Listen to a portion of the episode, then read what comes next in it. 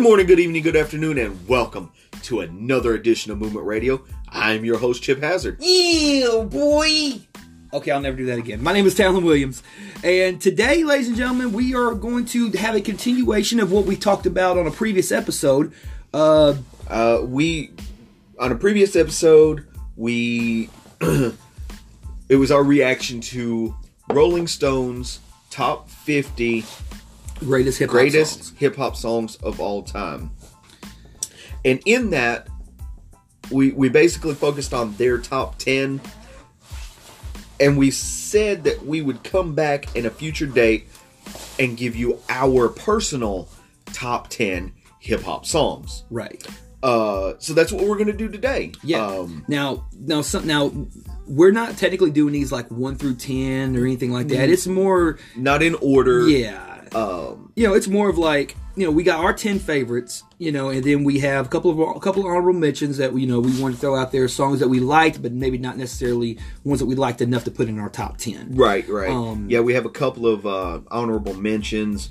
Uh, if you want, we can run through those real quick. Right. Uh, if you want to go ahead and knock yours out real quick, or we can go back and forth with it. That's We can fine. go back and forth. Yeah. Um, I had uh, Geto Boys. My mind's playing tricks on me. Right. Uh, right. That was the. I, I love that song. Just not enough to put it in my top ten right now. Right. Maybe you know, ask ask me next week, and I might give you a different answer. Right. That's the wonderful thing about music. Is it's ever changing and ever evolving. Exactly. Uh, exactly. But but most of these songs, they they do stand the test of time for me. right. Um, so Yeah, um, one of mine that I liked really, uh, "Tricky" by Run DMC. Um, Yeah. You know, we like Suck MCs, we like you know King of Rock, but for me, "Tricky" was my favorite all time Run DMC song. Uh, it actually, if it wasn't for that song in the commercial for the new SSX Tricky game, I probably would have bought the game. You know, and I'm glad I did because that's one of my favorite games of all time, also. But yeah, "Tricky" by Run DMC is one of my favorites. exactly. Uh, another no, another of my honorable mentions. Uh, Beastie Boys, Paul Revere. Right. Uh, Beastie Boys. Uh, in their in in it in and of itself, that group was a, a large portion of my upbringing. Right. uh, and everything. And I know a lot of people probably haven't heard any of their older stuff. It's Right. you know like Intergalactic. That's probably yeah, that's probably which ones they, they heard or check check it out. But I, uh, things like that. Yeah. I, I think the first three albums, uh, License to Ill, Paul's Boutique, and Ill Communication, were the best three. right. Uh, Well, it was also in the, the infancy stages as well, and the, it was where hip hop was almost at an apex where, where it was continually starting to get more people involved with you know with the hip hop genre of music, and they capitalize a lot on that particular you Right. know genre of music. uh, stuff. but you, you'll you'll kind of notice a, a, a, a A trend, a trend here with with my songs and Right. even you know because even 15 i've got 15 five honorable mentions that just i really love just mm, not quite enough to put in my top 10 Right. currently uh, and you'll you'll notice a trend that I'm going through. Right. Um, one of another one of my favorites. Um, it's by an artist that maybe not a whole lot of people know about, and uh, he has a song that's in my top ten. Um, but this song is called "You Never Know." It's by a band. It's by the uh, a rapper called Immortal Technique. Um, the song "You Never Know," for those of you who've never heard the song before, it's basically about this man who fell in love with this beautiful woman, and you know he, you know, she helped him, you know, basically changed his life, turned his life around. He said that he, lo- you know, he loved her, he wanted to be with her, and everything like that. And then she ended up leaving him. You know, broke his heart, all these different things. Right. He went off. You know, he got big, whatever. Came back um, to try to, you know, maybe possibly reconnect. But when he goes to the house, the mother is there. Turns out that the girl had died. She had passed away, but she wanted to leave him a, a, a letter. And in the letter, she said the only reason why I left you was because I loved you so much I did not want to give you the disease that I have, which was the AIDS virus, the H- HIV. Okay. You know, and it was the way that he tells the story is very because I, I think Immortal Technique doesn't get enough uh, credit f- for being a great storyteller because everybody knows him more as a politically based, you know, uh, rapper. Right. But the stories he does tell have a lot of you know real life scenarios in it that a lot of people go through that we don't hear about a lot. So you know definitely if you ever get a chance to hear "You Never Know" by Immortal Technique, give it a listen. It's you know it's, it's one that I personally enjoy. right? Which one you got next, brother? Uh, next up, I got Wu Tang Clan, Cream. Who's for the children? Little a little bit of cash rules everything around me. exactly. So, um, Exactly. but it, but I mean, it, the the meaning behind the song is true because if you look at it, in the world we live in, cash rules everything around us. Exactly. Period. Point Can't really, blank. can't really do anything Yep. about it, man. Uh, Uh, another one that uh, I really enjoyed because we talked about storytelling a minute ago. Uh, "Stan" by Eminem. yeah.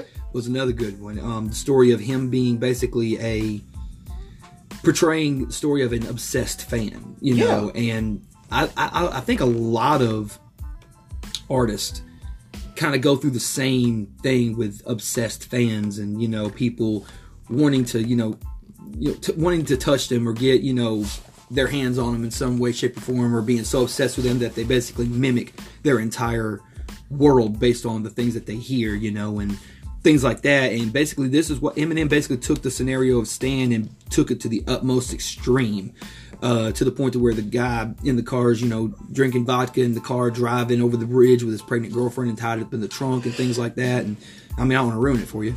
Uh, Spoiler alert for a 25 year old song. exactly. It, damn, has it been? Is it 25 years already? Would that came out in Mm, 2000? 2001. I 2000, 2001? Something I mean, like it ain't that. been 25 years, but it's Right. been. It was the slim. Well, it was the slim. Sh- yeah, Stan was a slim shape. No, no, no. It was the Marshall Mathers LP, right? yeah. Okay, yeah. So So it was his second album. yeah, so Marshall. See, the Slim Shady was 99. So yeah, it had to have been 2001, 2002, around that No, time. No, it was 2000, 2001. You sh- somewhere in that time frame. Yeah. Okay. Yeah, because it was right before. Yeah, it was right before 9/11. Okay.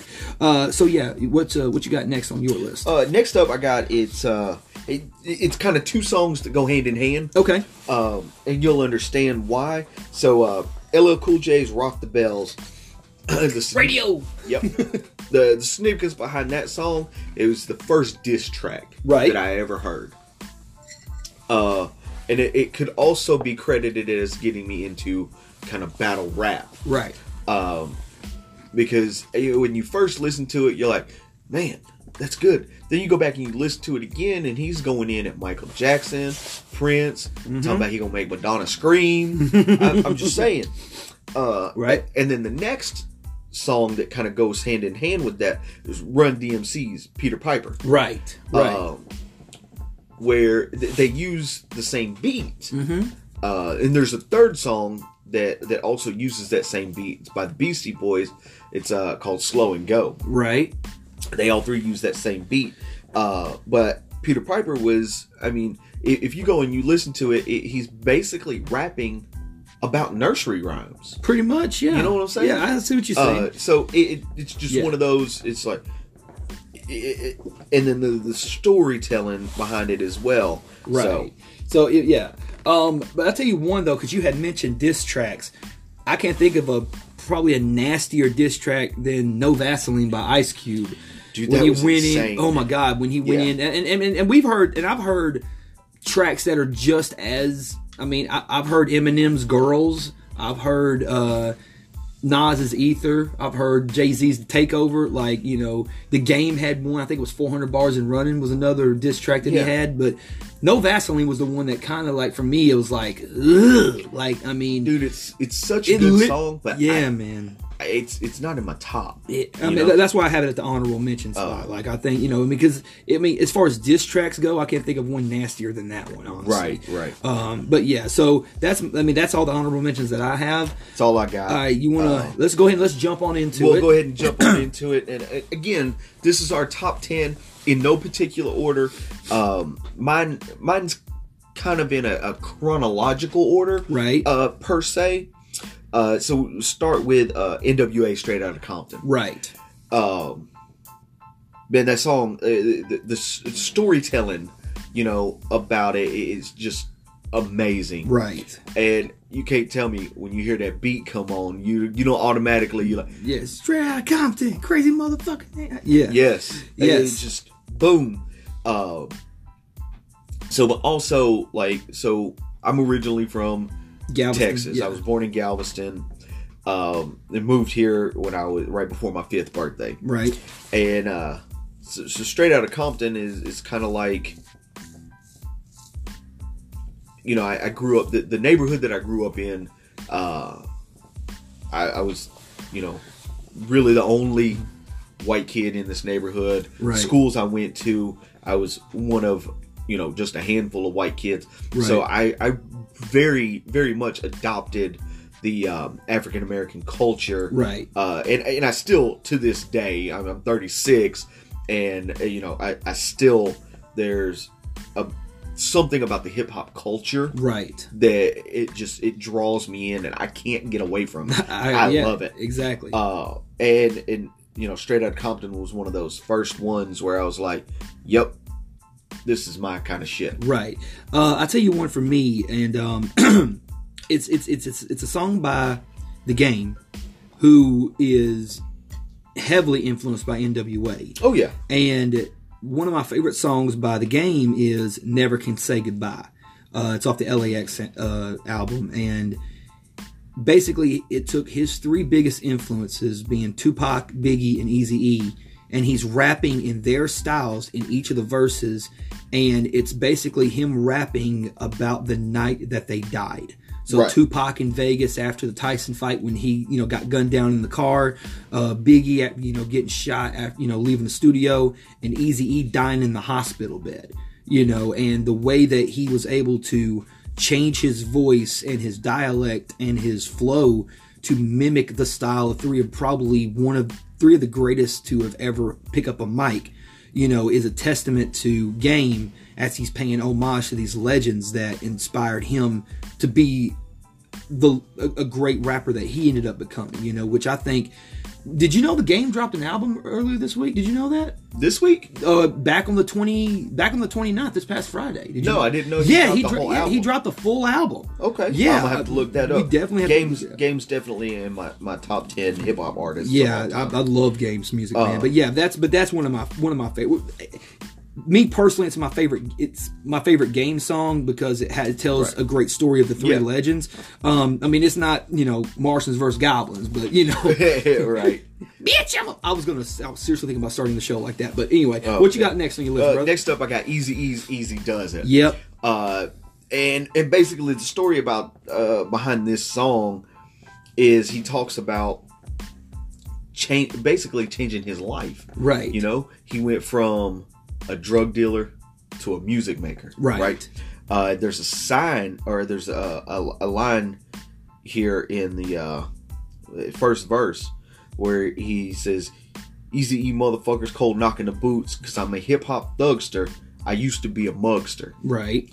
If you heard dope man, you think I own a drugstore, right? Right. So basically, to me, that he, he's he's telling you, I used to be Yeah. This I used to be this gangbanger. Right. right, but now, like I, I've let that shit go, and I'm I'm gonna be this hip hop dude now. Right. I'm gonna make these beats for you. I'm gonna make this music for you. Right. Yeah. You know? Walking through the White House without a business suit. You know. You Yeah. know.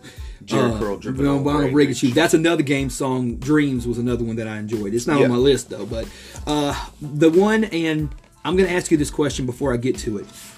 Would you consider the band Fort Minor hip hop? Fort Minor is definitely hip hop. Then this then this is definitely uh, one of my favorites. It's Remember the Name by Fort Minor. Right. Um, you know, which for me, you know, and we've used it as theme music before in in our wrestling endeavors. And uh, for me, it's a song. You know, ten percent luck, twenty percent skill, fifteen percent concentrated power of will, five percent. Five percent pleasure, fifty percent pain, one hundred percent to remember the name. Yeah, um, you know, where the first part when Shinoda said he doesn't need his name up in the lights, he just wants to be heard, whether it's the beat of the mic.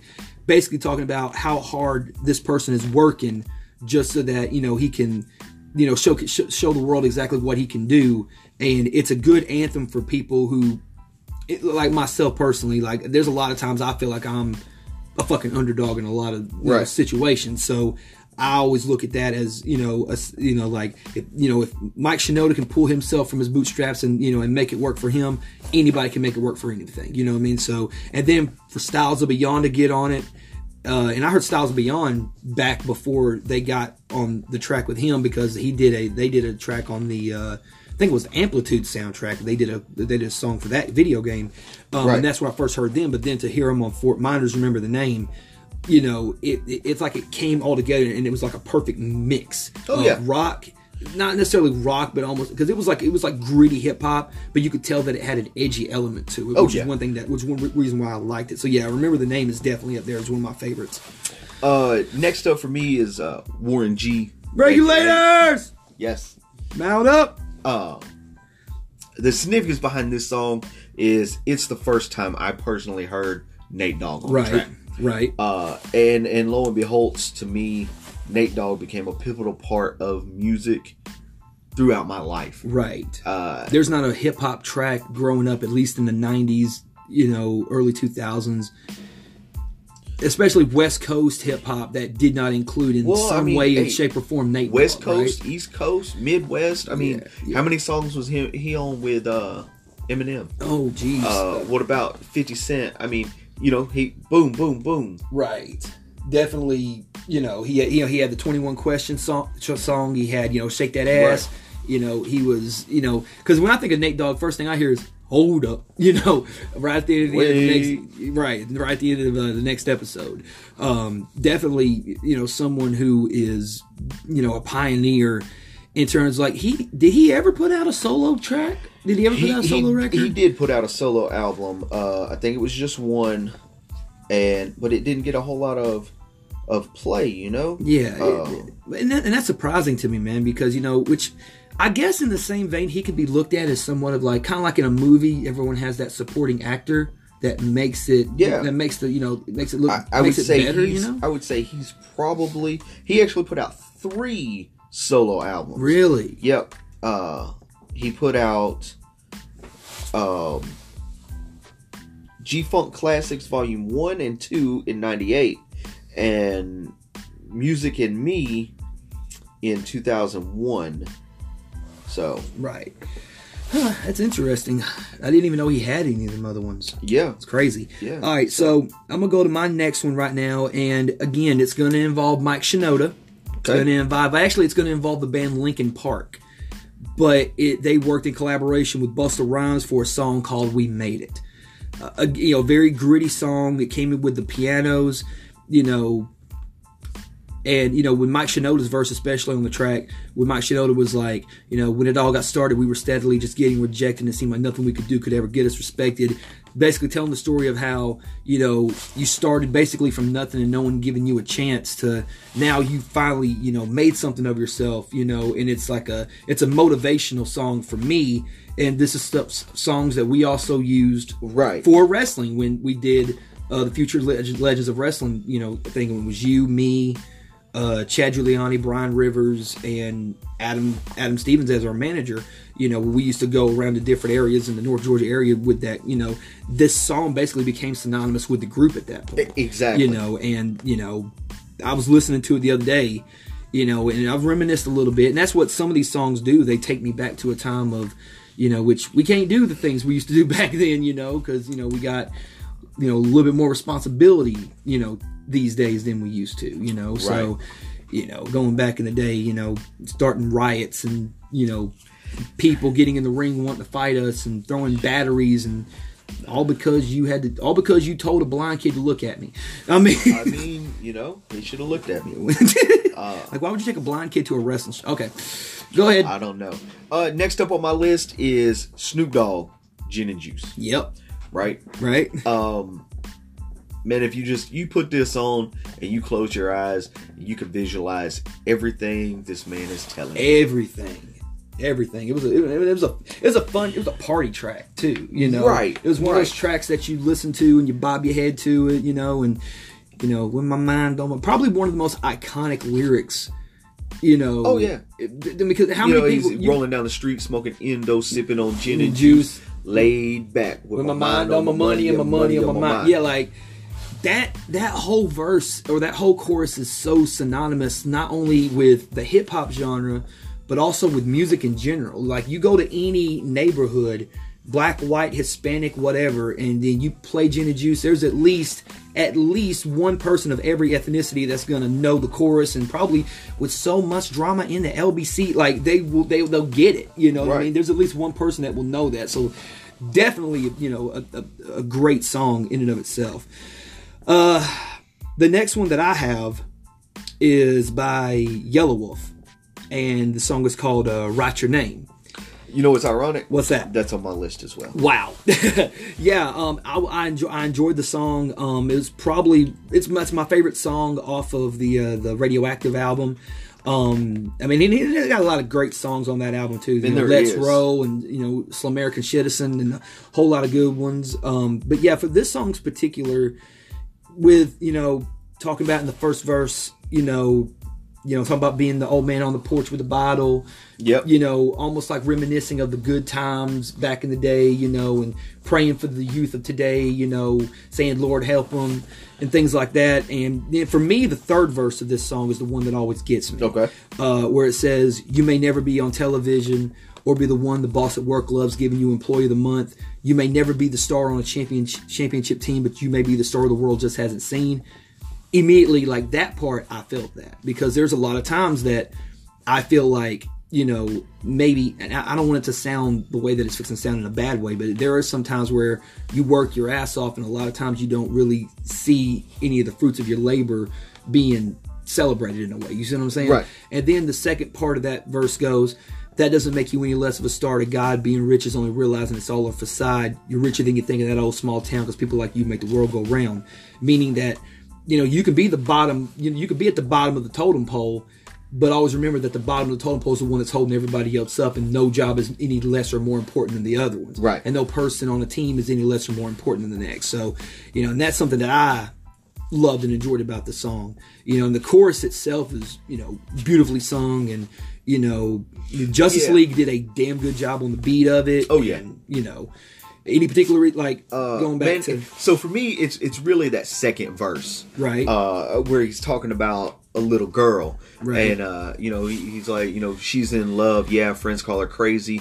Met him at a party. They started dating. Daddy's little angel, mama's, Mama's little, little ba- lady. lady, yeah, Only sixteen now. Brenda's got a baby, which is an homage Homage to you, Tupac, You yeah. pay that back to Tupac. right, Um, but man, it- yeah, and then you going know, through the struggles of going you know, through the struggles, and- you know, yeah, nine months down the road, what you gonna do? Go to the food stamp office and apply because you can't find a job. Right. It'll help you get by, but you made it anyway. even you when didn't- know how, Even when you didn't know how. Now that's a real star. Put her, name, in the cloud. Yeah. that resonated really well with me when my mom and dad split up. right, My mom went through hell right, and did everything that she could to provide for me. You know what I'm saying? exactly. So that, you know, like that's the thing. Like with my mom, no matter what, she's always gonna be my number one. right, exactly. And and that song just reminds me of her, like you know, because I'm gonna put her name in the clouds. Right. That's yeah, man. And it was says you know when it talked about the you know the you know you know daddy's little angel, mama's little baby, you know, and, and we got a baby girl coming in four months, so that says that it's me, you know, a certain way too. Yep. All right. Well, that is uh part one right now. You Yeah, want to take yeah, a commercial break and we'll, we'll come take- back for the next one. Take a short break, uh, pay some bills, and uh, we'll be back in a minute with the second half. We got bills. We got bills. Damn it. Yep. All right. We'll be right back in a minute. Get my wallet.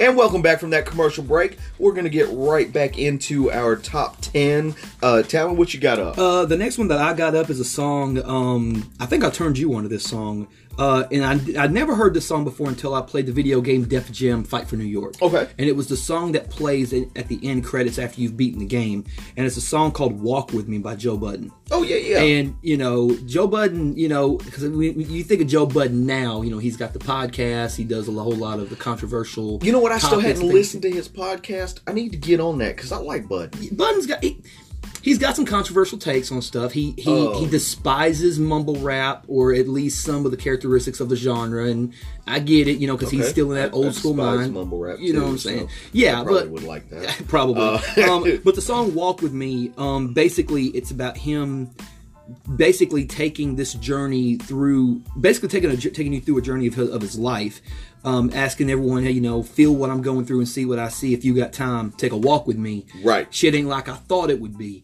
And for him coming to from uh, Jersey, Jersey City, New Jersey, um, when he talks about I don't know how to feel anymore. Ever since I got signed, I don't know what's real anymore.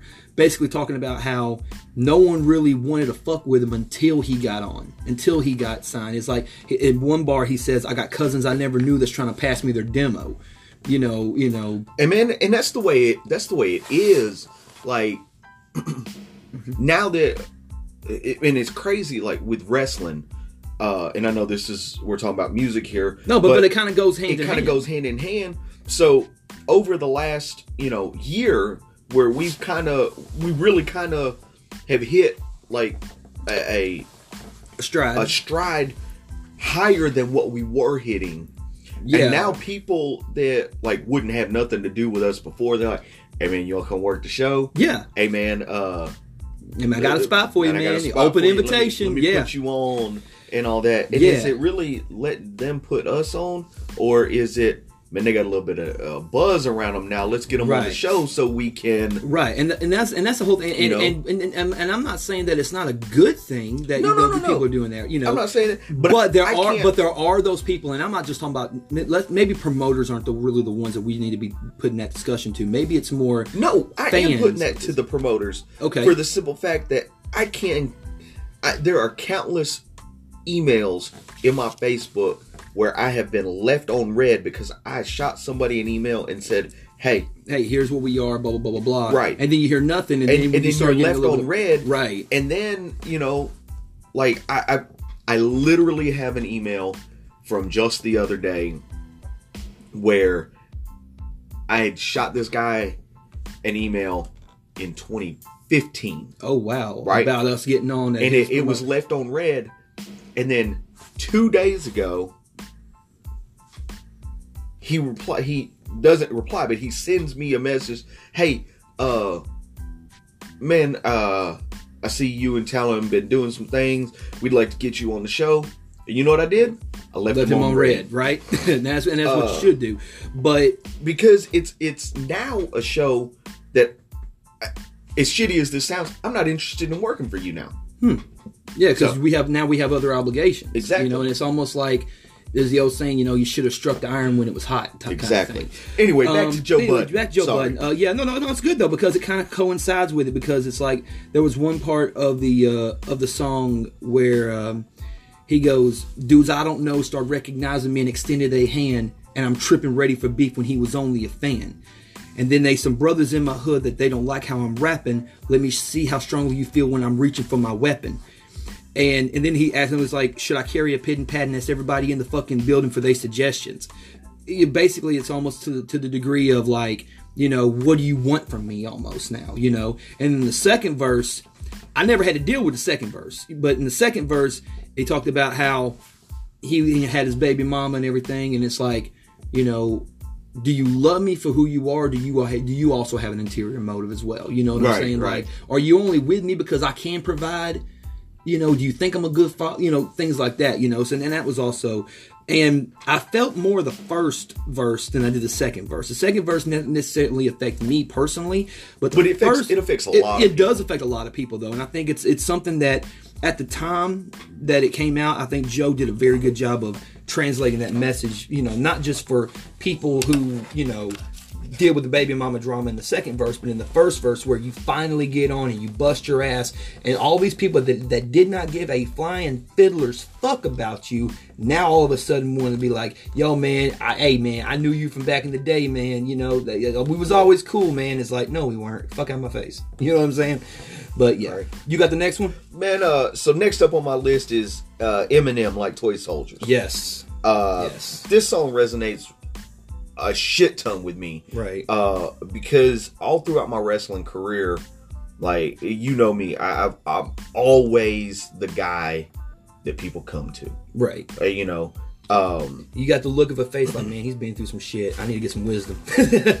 and you know people look at me as a leader Right. and and i do tend to be a leader i'm usually you know first one through the trenches right. Boom. First one there, last one to leave Right. type per- person. but right. you know that that first verse uh where he's like i'm supposed to be the soldier who never blows his composure even though i hold the whole weight of the world on my shoulders shoulders, right. you know it's fucking true, man. Yeah, it is. Like I, everybody looks at me like, oh man, he's calm, he's cool, and it's it's all it's always like, man, it, you know, Chip's just, you know, I, I'm not supposed to do anything, I'm not supposed to say anything, and then Yeah. when I finally fucking explode, people are like, hold on, man, is is that Chip? You know what I'm I- saying? And I, I, I, I know, man. I'm, I'm the same way a lot of times because I don't say shit. I You don't know? get involved in anybody's personal shit, you know.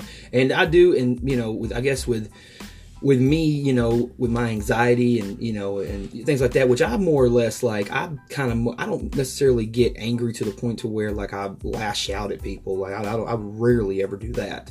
You know, I just you know it's more or less like eh, you know whatever. I'm, I'm pissed off about it, but folks talking about it going to change anything and if i can't change your perception but Right. you know but but yeah I, but i understand that you know and it also talks about especially in that song where he talks about the trials of you know the beefs that he's been through in his career you Right. know, You know, the, the second verse he starts off, and, and I know it's it's talking about hip-hop hip yeah. hop here, but you can change a couple of words and it's it's all about wrestling. Right. Is there used to be a time when you could just say a rhyme and wouldn't have to worry about one, of your, people, dying. yeah But now it's elevated because once you put someone's kids in it, that shit, she gets escalated.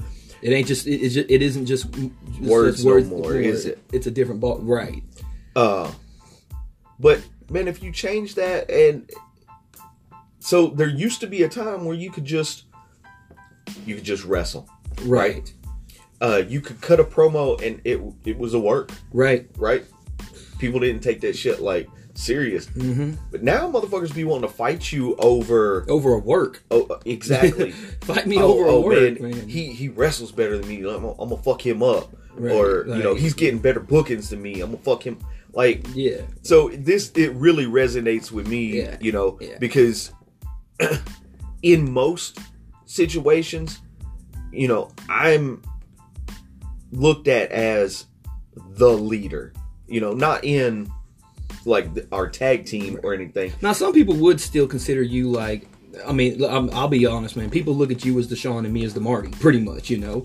Um, although I think it should be more Anderson Blanchard, but you know, Right. but there are some people that look at it that way. And I remember one time we were on because because now the movement isn't just you know you and me now; it's you, me, and Aiden. We I have mean- a, we have like a three man group. But almost. we've- here's but it's thing. always been you and me, E- you know, as the t- as the tag team of the group. Yeah. And I remember we were on a I can't remember who said it, but it's like, okay, so who's the leader of your group? And you texted back, we don't have a leader. We're all you know equal parts of this team. You know? Exactly. And that's one thing that people just don't get about it. you know, but but people do look at me as the quote unquote leader Right. you know so uh that line where he said he says i need to be the leader my crew, looks, to me to guide them if some shit does pop off i'm supposed to be right beside them Right. and and i i 100% feel that way Right. like like with you with aiden and and there's a couple of other people uh for sure that you know aren't they're honorary members of the movement Yes. you know, but they're not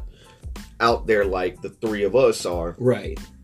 And and one hundred percent, if some shit was to pop off with any of you, I'm I'm right there. Right. Like, and it's and it's the way it needs to be. You know, and, and for for all of us exactly. so Uh, that- that's what I got. Right. Uh, I'm gonna go to one that's a little bit more. It's a little fun for me. Okay. And the only reason why I like this song, not because it was the first song I ever heard by him, but it's probably my favorite song by him. Okay. Tech N9ne, Caribou Lou. Okay. Probably it do I can ride it with literally for those of you who don't do not know 151 Malibu rum and pineapple juice, Even though they don't make 151 anymore. which is horse shit. But we'll get onto that for different. They well, don't- You they don't you make- can, you can sup- you can replace it with something and make it still kind of taste similar. right. Well, You know. So Bacardi stopped making 151, 51. Right. but uh I did listen to an interview or read an interview with Tech where he says on his compound Mm-hmm. they make 151 now. Right. So, Uh, which I'm surprised that he haven't actually just came out with a straight bottled 150 uh, or a straight bottled Caribou Lou. They do. Oh, You, I'm, you I'm can go the- to his website. I'll definitely gonna look that up. But yeah, um, and honestly, it's one of those. It's one of those songs that's not. It's not really story based, kind of. It's more like. Almost, it, it almost sounds like a cipher, but it's so funny. You know what I'm saying? When he talked about uh, have a bottle of 151 off in the jug, one cup of Malibu rum, baby, that's what's up. Then you fill up the rest of the jug with pineapple juice and it's cracking. The only defect is waking up like what happened. So basically, you're taking on like a drunk journey as you continuously drink. As I, I'm assuming that as soon as as the song goes along, you're drinking and consuming this Caribou Lou, and by the end of it, in the last verse, where the first thing he says is "Tarbender, I need a druther nink." Which is, hey bartender, I need another drink, but he switches up the words to where it's like, oh, that's some shit that's a drunk person off this shit would probably Right. say, you know, where it's when he talks about um, towards the towards the very very end of the third verse, he goes. Uh, Yep, in my white tee and Nike, you might sightly siphon hyphen might see dry heave. Die weave shall not need IVs inside these Siamese. And then the producer goes, Tech. He's like, what? You're not making any sense because it's what it was supposed to be. It wasn't supposed to be making sense because you're in the delusion of this alcoholic days, you know. And that's what that's what I find fun about it. And and, and, and I don't drink like that anymore. You know, I don't drink to the point to where I'm up at six o'clock in the morning, the sun's coming up, and I still got a fucking beer in my hand after drinking 17 other alcoholic beverages.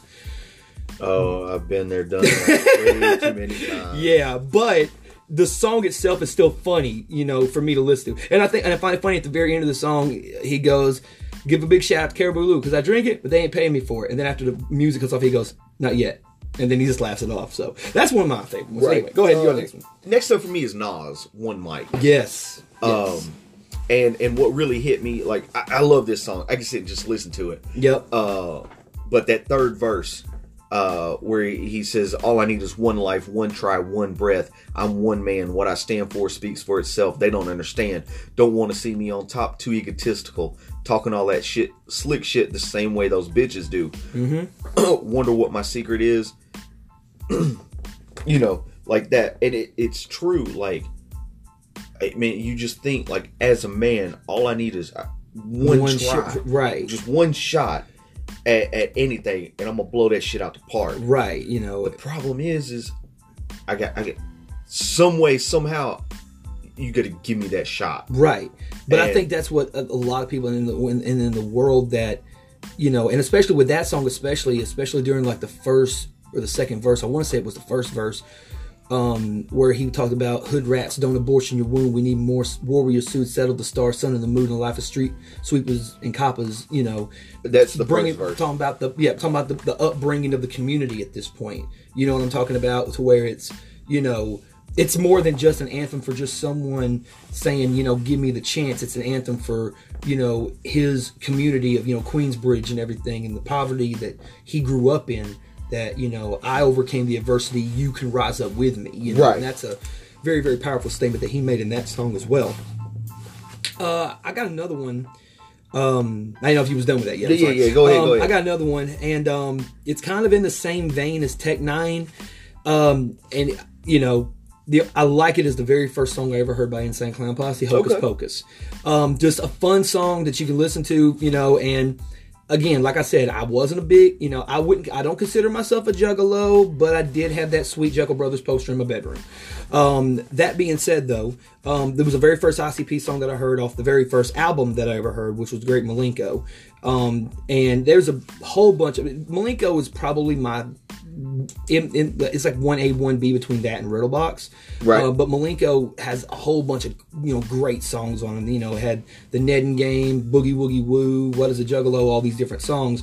But Hocus Pocus was the very first song that I heard. You know, even before I had the Milenko album. You know, and you know, I actually, believe it or not, got introduced to Insane Clown Posse through the WWF um, I had a, I had a couple of people who listened to him, but I wasn't like, well, who is these? And then you seen him on in that SummerSlam 1998, that performance with the Oddities, Right. And that's when you first like, oh, okay, you know, that's the first time you heard them, but I didn't like it wasn't. It was the first time I heard them, so I guess I guess down I guess down with the clown or that song, the Oddity song would probably be the very first technical song that I heard from them. But the first song that I, that I ever heard from them when it was like just them not wrestling related was this song Hocus Pocus. Um, it was just a you know and again it's just you know I'm Violent J and I'm back like a vertebrae. You know it's just you know just cipher type shit. You know what I'm saying? And um, the, the it was very funny because you know they talk about a lot of the circus shit you know and different things. The the the the one part at the very end where Shaggy goes, uh, "Can't give a fuck with it, forget it. I'll rip your face off and wipe my ass with it." that right there just popped me, and I was like, Right, right. shit, you know. So, but and that's just me on, and that's just me, you know. Again, these are personal fives, you know, these personal top tens, you know, which I again think because it was one of the first ones that I heard of, that's what made me. It's what made me a fan of them. So I guess you know it being it had to make the list. You know what I mean? So Yeah. that's what I would go with. Uh, so next up for me is a song by the game called Old English. Old English. Yep. Uh, Oh, that song. Yeah. So, uh, for me, uh, if you guys haven't figured it out now, everything on my list is a story. Right. It tells a story of something, so, something that happened to somebody in their life. Right. Right.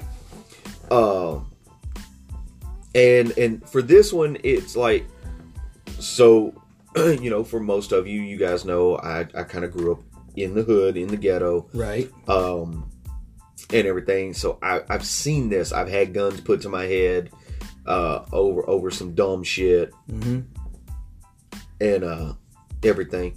But for this, he talks about like in the first verse, he talks about uh, watching his uncle Greg put D's on a six four, and um, you know how you used to let him kill the quarter corner of the 40, forty, ounce bottle. Yep. Uh, on the weekend, him and my pops flashed the vet till we uh, till one weekend my uncle got stabbed to death. And I, I've, I've seen that shit. Yeah. You know what I'm It, saying? it, it, is- it, it definitely hits home. Uh, you know, and then it comes to that last verse, and it uh, it, it hadn't happened to me, but it, it did happen to one of my my homies. Uh, he he bought a Cadillac, you know, and uh, he put some some chrome D's on it. right. and uh and he got jacked for his car right Yeah.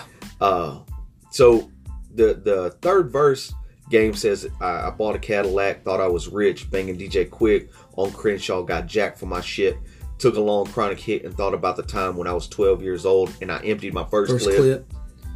hit, my, first switch Same, night, fucked my first bitch. Thought I was dreaming till I pinched her tits. And she caught a stray bullet riding shotgun in my shit So I got, her name tatted in Old English. Yep.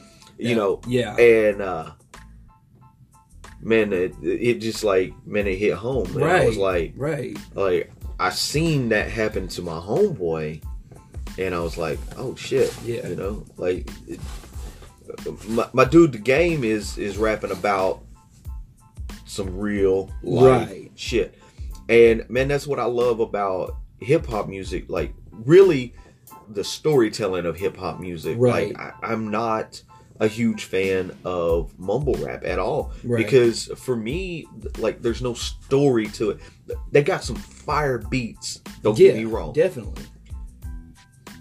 but but the lyrics they they mean mean shit to me Yeah, they don't because because all of them are. I find it so weird that the NWA, you know, that was that was during like the crack era.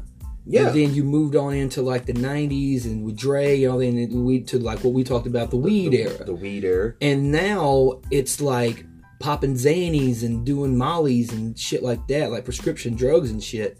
You know, which you can't outlaw prescription drugs because you know big pharma. You know what? Conspiracy theory episode. We'll talk about that later. Got to get me on a rant. Anyway, all right. So for my next entry, um, I'm gonna talk about one another Eminem song okay um, one that kind of resonated re- resonated with me. Uh, it's a song called "Sing for the Moment," okay and it was know that one. The, it was sampled. I don't I don't remember if it was on Curtain Call or if it was on the Eminem show. uh, i think it was curtain call I think it was. Um, but you know, they basically he basically sampled uh, "Dream On" by uh, Aerosmith for it, and the and with the uh, with the lyrics of you know, especially in the third verse. Where he, where he talks about, you know, they say music can alter moods and talk to you, but can it load a 4-5 for you and pop it too? Well, if it can, then the next time you assault a dude, just tell the judge it was my fault and I'll get sued. Basically saying, yo, you know, we're entertainers, you know, and you know, and what you choose to do with your life, you know, because all of this is is music, you know, and and also in that same verse he goes, um, let me try to remember what he said. He's like, we do it for the kids who don't have a theme, who don't have a thing except for a dream in a fucking rap magazine, who host pinup posters on the pol- on the walls all day long, idolize their favorite rappers and and uh, learn all their songs, or anyone who's going through shit in their lives when they sit and they cry at night, wishing they die, till they put on a headset headphones and they sit and they vibe. It might not mean shit to you, but we're the shit in their eyes. Exactly. And it's like because what we were talking about when we did the One More Light episode, where there are certain songs, certain you know things that you can listen to, and it puts you in a place of again empowerment, con, you know, being cathartic about it, you know. And in the first verse where it says these ideas of nightmares, white parents whose worst feared, whose worst fear is a child with dyed hair and who likes earrings. Like no matter what they say is no bearing. It's so scary in a house that allows no swearing. You know, with all these different things. And by the Right. way, I- by the way, you can ask Chip, and he, he can he can put hand to God of this. I'm not looking at a piece at anything like this is all shit that I've remembered. Um, and you know, for him to continuously talk about the impact that hip hop has had on the on the nation and on the community and stuff like that, and how I think for we- him they it's get not blamed, more. I think I think for him it's not really about what hip hop has had. but it's what he has had. It's what he has had as a white rapper. Because before then, it there was a stigma if you were white and you listened to hip hop, right? you were considered, you know, like You- a poser, or you were considered someone a wannabe. Right. You know, Uh, you know stuff and then when. Eminem came out and blew like he did, and still does, and Right. then it became a little more socially acceptable for, excuse me, for, for white people to listen to hip hop music. But but here's the thing though, Eminem, you know, and a lot, I know a lot of people. There's gonna be there's gonna be difference there's gonna be a difference of opinion about this one because a lot of people would credit Eminem for having the explosion, and, he said it. You know, here's a concept that works. Twenty million other white rappers emerge, but no matter how many fish in the sea, they would be so empty without me. Like what he said on the uh, "Without Me" uh, song. Right. But people are acting like they, they, there there weren't any white rappers before Eminem. You know, Third Bass was a white rapper. Vanilla Ice had come out the Beastie Boys. You but know? here's the thing: none of them were talking about the source material that Eminem was talking right. about. Well, I mean, and also when you're produced by thing. Dre, and that's the thing. the Beastie Boys grew up in New York. You know, I don't know where where you know where the other ones. Vanilla Ice grew up, I think, down in Florida or something. I think like it that. was Florida. or was it Detroit? Yeah, I think it was. it- It, was yeah, definitely Detroit. Was- But Eminem talked about you know growing up basically the same. Basically, he grew up in what is known as the trailer park. Yeah. You know, so he you know has that you know trailer park mentality almost still. You know what I'm saying? Even at this day and age, he still keeps. He doesn't forget where he comes from. Growing up in you know Detroit and things like that. But like going to like other songs that he would talk about different things like when he when like the song uh, I never knew um, where he talked about I don't make black music, I don't wait, I don't make white music, I make fight music, you know. And then and I and I was close, and this is uh, like "Sing for the Moment's my favorite Eminem song, but my second favorite one is a uh, Role Model, which was like you know because Role Model where, where that he was on talked his first album. yeah, it was on his fir- it was on the Slim Shady LP where he talked about um because you bring it back to the white rapper concept where um he goes uh some people only see that I'm white ignoring skill but I stand out like a green hat with an orange bill. I don't get pissed. Y'all don't even see through the mist. How the fuck can I be white when I don't even exist? Basically saying you ain't even looking at me right. as a serious rapper because of my skin color. You know. Exactly. So, but but aside and from now, it, it, and see what's ironic about that is he said all that right, mm-hmm. and now in this day and age in 2019, He's he's, considered- considered the best rapper alive. Yeah, you know, a lot of people because people people have their own top tens and their own. I know, would things. consider him current, maybe even of, and I hate the term greatest of all time, Yeah, but because that's that, that that's the, that's That's- assuming you can look into the future. exactly. Yeah. But I I would personally consider him the greatest to this point. Right. And there's a lot of really good ones, a lot of, of great ones. Right. But if we were doing a top ten right now, if we're doing a top ten right now, Eminem Eminem's, number Eminem's number one, definitely. in, in my opinion, you know, but, but you know the top tens for anybody's top ten is always going to be the, in the same. It- it's- you it's can have two. You can have yeah, you can have Tupac up there. You can have Bi. You can, you can up there. You can have Jay Z, Nas, Rakim. You know KRS One. There's a whole lot of. Ooh, could you imagine if they were battle rapping KRS One and Eminem in a battle rap? Man, Bro, speaking of that would that would be we would celebrate hip hop forever in that yeah. vein. Speaking of KRS One, uh, it's not on my list, but I was uh, sifted through YouTube, you know, that wormhole of YouTube Yeah. last night, and uh, came across a, a new song. In With- 2019, Yes, it's KRS One, Zach De La Rocha from, Rage Against the Machine. and uh, another dude. Hold on, give me two seconds, and uh, I'm not gonna play anything for you, but I'll pull up the the name of the song. Yeah, due to due to copyright infringements and you know us not getting in trouble with other you know source materials and we don't have money to pay whatever record label these people have put on there. If it's independent, we ain't got money to pay you guys. Trust me. Exactly. Um, you know, because we're just two little lonely, you know, indie workers from North Georgia. we, we trust me, we ain't got no money. So None. you know, Uh, yeah, I'll be lucky if so I'm able to get something for Christmas this year. it's uh, Did you find it? yeah, it's uh, it's called Last Emperor or uh, CIA Criminals in Action.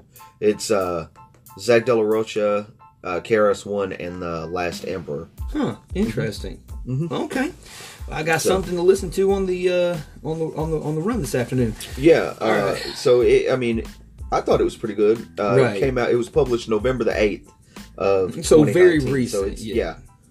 yeah. Um. So Okay. Yep. Uh, all right. So what you got next, brother? uh, next up, I've got uh Dr. Dre talking to my diary. Right. Uh, and if you have not heard this song, it's off of his last album, latest album. Uh, we never know if it's going to be his last or if he's going to do something else.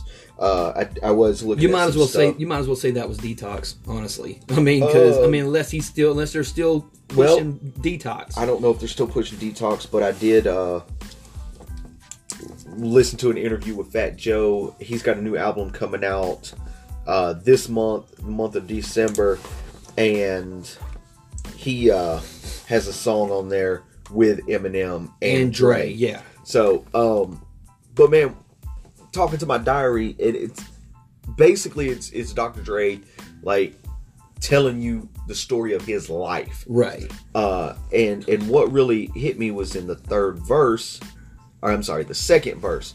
There's two parts to it. Uh, so at the first, he he says, "I used to be a starving artist, so I would never starve an artist. This is my passion. This is where my heart is. Is it gets the hardest when I think about the dearly departed." And when you hear that, even if that's all you hear, that honestly, the first thing you think of is Eazy.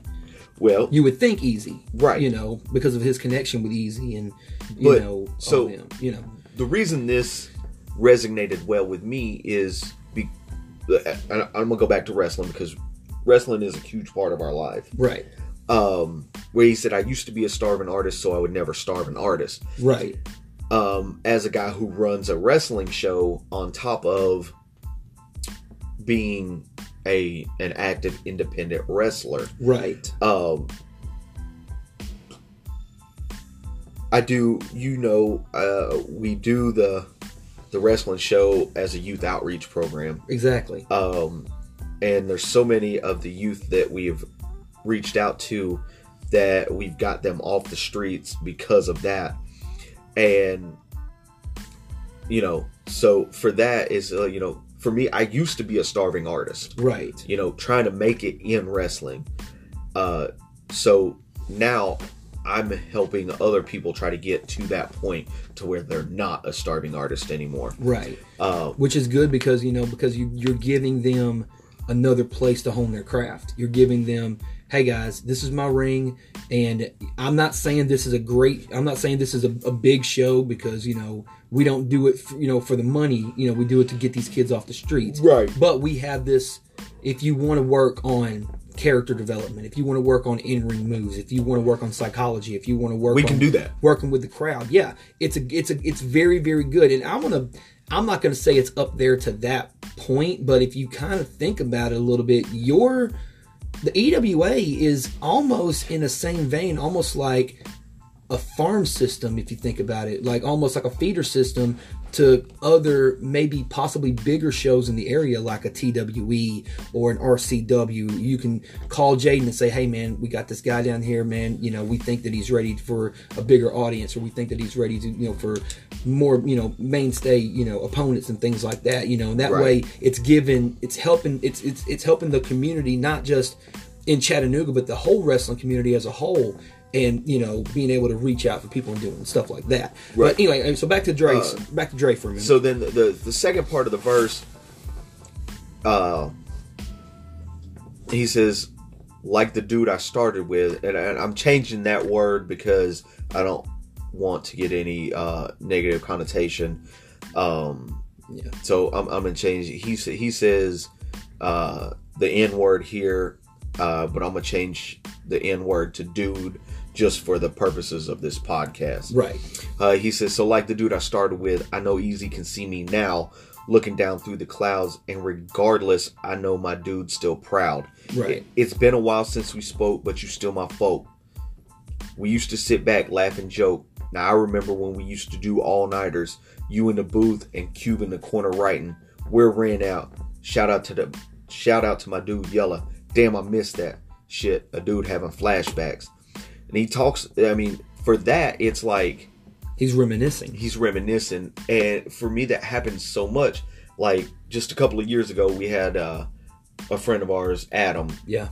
who uh, passed away unexpectedly he'd went out uh, for his birthday and some shit had happened um, He ended up getting put. He ended up getting put in a diabetic. he coma. ended up going into a diabetic coma and he never recovered um, and there's so many times that i just sit back and i reminisce about like the shit that we would do together Exactly. uh and not not just wrestling i mean we would he would come over to my house and hang out him and his girlfriend at the time uh and their son gage Yeah. uh and then when they split up and his his new girlfriend who he eventually married whitney and they had a son isaiah and those two two little ones are like my nephews Right. and uh man i don't get to see him as often as i'd like to Well, let me tell you. I'll, I'll tell But, you. I, yeah. I'll, I'll you tell know, you this. this song when i sit back and you know it it just kind of takes me to that place It does, man. You know yeah, dude. It, it- and it's crazy when your past comes back and hits you. We uh, a couple weeks ago, me and, and Amy took Malachi to the jump park, and we're we're waiting in line. And there's a kid that's well, couldn't be. I mean, he's a young teenager. Just walks up to me, puts his uh, elbow on my shoulder, and says, "Hey, Bubba, what's up?" And I'm like, "Who the fuck calls me Bubba other than my family?" And then I look up, and I, at first I was like, "Who are? Holy shit!" And it was Gage, dude's my height now, and it's like I remembered him when he was like my knee high. You know what I'm saying? And he gave me a big hug, gave Amy a hug, and Malachi's looking like, "Who is this guy?" And I'm like, and I said, you know, this is Gage. You know, you remember Gage? And my son's like, I don't remember Gage. You know, and uh, you know he's he's living up in Ottawa with his grandmother now, so Right. you know he's he's doing good there. You know, and um, you know, I I didn't want to take it to that point of asking him about Adam because I don't know where his where his level of um uh, what's the word I'm looking for his level of like coping if, if he's still coping with it or anything like that Right, right. as I don't want to bring it or anything like that you know and he played you know he played with Malachi that day they were doing flips in the foam pit and stuff like that so Right, you right. know he you know he you know he you know, and I found him, on, you know, I found him on Facebook and everything. So, you know, we, we, I'm trying to, you know, at least keep up with him, make sure he's doing good still, you know. So, um, you know, but okay, getting back on the All right. You want? what you, what you got next? All right, the I, ne- I got one more. I think you got two. I got two. Um, right. One of my favorites, um, and I actually did never really heard of this. They were an older group, uh, Jurassic Five Yeah. and they had a song called Jayou, and I don't know what that means, but they just called it Jayou, and it starts off with that almost like a flute type. It's like do do do do do do, and I first heard it on a PlayStation game called Grind Sessions. Remember that Right. game? It was almost like a it was a shitty rendition of the Tony Hawk games because they tried to capitalize on the um, explosion of that genre. But even though the game was kind of, the soundtrack was always cool. And one of my favorite songs to listen to was Jurassic 5's Jayou. And it, if you listen to it, the way that they sing, where they collaborate, and like at some points it's like a cappella singing almost. Yeah, yeah, yeah. And it's very reminiscent because when you listen to it, and I don't know how far back it goes, but it reminds me so much of like the old school hip hop b boy, you know, dancing on top of the cardboard boxes type music. It's very b boy s style, you know, with the rhymes and stuff. So, uh, where we're gonna come in. The very first thing off the top is like, "We be the crew, guess you, the J U R A double S I C." You know, we in the place to be. Don't stop. The rhythm that makes your fingers snap. You know, uh, you know, a very reminiscent of like the old school, like Run DMC, Exactly. you know, funk, you know, Fab Five Freddy, yeah. you know, type shit, you know, and it, it it's it's it's it's old school, but it had a mixture of the newer stuff that it was almost up like a blending of the two styles of the old school b boy style and then the new coming of age, almost like Boogie Down Productions. Oh, yeah, and yeah. A tribe called Quest and people like that. Yeah. That's that's where I and it's like, man, like that for me is what resonated with that, which made that song, you know, incredible, and it's still to this day one of my favorites. All right. Hey, uh, what you got? Actually, I'm gonna go ahead and I'm gonna let you finish out yours. Okay, Uh, for the significance of my last song, which is okay, you, all right, you, will understand. Okay, okay. Once I get into Uh, it, but go ahead and finish yours. This out. this one um, is again it's another one by Immortal Technique, uh, and it's a song called "Dance with the Devil," and it's a song that is almost like a cautionary tale when you listen to it. Right. Um, you know, it starts off very, very, you know, with the pianos and things like that, almost like it's drawing you in. It almost sounds almost like a bedtime story in a way, you know, because of the way that it lulls you in. And then it says, I once knew a dude, his name was William. His primary concern was making a million, being the illest hustler that the world ever seen. He used to fuck movie stars and sniff coke in his dreams. Corrupted young mind at the age of 13. Never had a father and his mom was a fiend. So basically, he's telling a story about a young man named Billy a young man named William who is basically falling in love with the Scarface, you know, fantasy of you know, you know, being this big time drug dealer, getting all the women and things like that. And you know, at one point in the first verse where he goes, he got locked once and didn't, didn't hesitate to squeal, so none of the brothers on the block would think he was real, you know, things like that. So almost like he had to prove to himself that he was man enough to be amongst these people who he, but, but like the OGs that he sought after, Right. You know, and a lot, and it, and it affects people away because he never had a. It says he never had a father, and his mom was a fiend. So with a father figure not being in the home, he looked to other people to be his father figures. It just so happened to be the drug dealers in his neighborhood that he would look to, you know. And at one point later on in the song, and uh, I don't want to spoil it, but if I don't tell you why it's good, you just listen to it. Turns out, you know, it's like, well, you need to do something to prove you're cold hearted. You know, you're gonna go with us, and we're gonna, you know, we're gonna rape. Their words, you know, we're gonna rape a bitch Right. finds a woman, you know, on the way home from work. They grab her, beat her down, take her up to the, you know, they put a bag over, you know, put a, you know, covered her face you know, up, taking her to the rooftop. They all took a turn raping her, and then they said, okay, you need to kill her because she's a witness, you know. So, and then it said, and then the final verse, well, the second half of the final verse goes, as he was about to pull the trigger and ended her life, he thought about uh, the, the chains and the platinum and ice. He felt strong standing alone with his new brothers. He cocked the gun back, pulled back the shirt cover, but what he st- saw made him start to cringe and stutter because he was staring into the eyes of his own mother. And that was the twist in the song that we're like, what the fuck? Like, Yep. the woman, and it said that, you know, the, he, you know, they she cried more painfully than when they were raping her. You know, it's like you turned your back on the one person that loved you. And then, and then one part that got me was when he goes, he cried to the sky because he was lonely and scared, but only the devil responded because God wasn't there. And then what ended up happening was he jumped off the building and he died with no soul. But then the, the next part was also another twist where he he goes, listen to me because the story that I'm telling is true. I was there with Billy Jacobs and I raped his mom too. So now, now the, the story comes to where he's telling the story. He's telling the story from the perspective of, of one of the OGs that he used to admire and come up with. He goes, and now the devil follows me everywhere that I go, being the cautionary tale of, you know, be careful because it says when you want to dance with the devil, it could last you forever type deal. Right. And the story of it behind it, and it's like a seven minute long story that you that it tells through the music, you know. But the chorus is always like, everyone try to be tripe but never pay the consequences. You probably only did a month for minor offenses. Ask a dude doing life if he had another chance. But they're always the, the wicked ones that knew in advance dance forever with the devil on that cold cell block. That's what happens when you rape, murder, and sell rock. Because devils used to be God's angels that fell from the top. There's no diversity as long as we live in the melting pot. Which is, you know, that whole verse is like, that and that chorus is like it blends it all together as bridging the stories in between, and it's like my God, you know, Right. because it's it, and again, it's a cautionary tale of like if you want to live that lifestyle. It's going to drive you to jail. It's going to drive you to suicide. It's going to drive you to make it. It's going to it's going to drive you to hurt people that you don't want to hurt.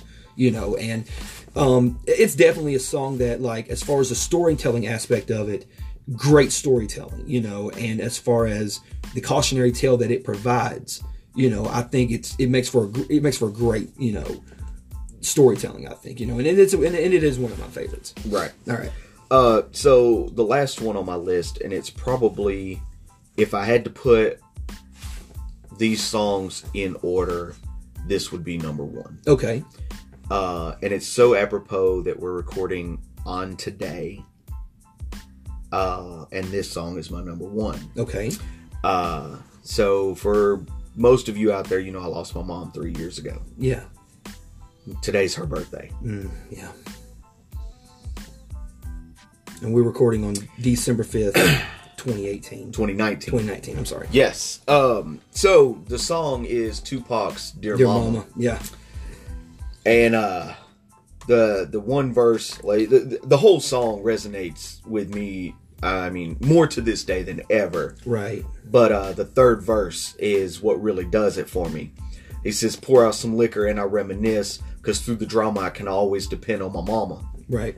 Uh, and when it seems that I'm hopeless, you say the words to get me back in focus. When I was sick as a little kid, to keep me happy, there's no limit to the things you did. And all my childhood memories are full of all the sweet things you did for me. Right. And even though I act crazy, I gotta thank the Lord that you made me. There are no words that can express how I feel. You never kept a secret, always stayed real. And I appreciate how you raised me and all the extra love that you gave me. I wish I could take away the pain. If you can make it through the night, there's a brighter day. Everything will be alright if you hold on. It's a struggle every day, gotta roll on. There's no way that I can pay you back, but my plan is to show you that I understand. You are appreciated. Right. Uh, so there's that. Yeah. Uh, and then knowing that at the age of 13, my father became a crack fiend, Right. right? And my mom left him and she took me, and it was literally like so. My mom is she she was 20 no 42 years older than I was. Right. Okay. Right. Uh, she was she was born was it no 41 years older than I was. So she was 41 when I was born. My mom was born December 5th, 1942. I was born June 18th, 1983. Right. Uh, so at, at the tender young age of 50 something, my mom went back to work to provide for me. Right. Uh, and she will never understand how much I appreciate that. Right. You know, growing up as as a kid who I I mean, I basically I didn't have a father. You know, it was just me and my mom for most of my life. And uh you know, when I became of age and was able to go to work and everything, like every waking minute I spent trying to show her how much I appreciated everything she had done for me throughout my life. Right.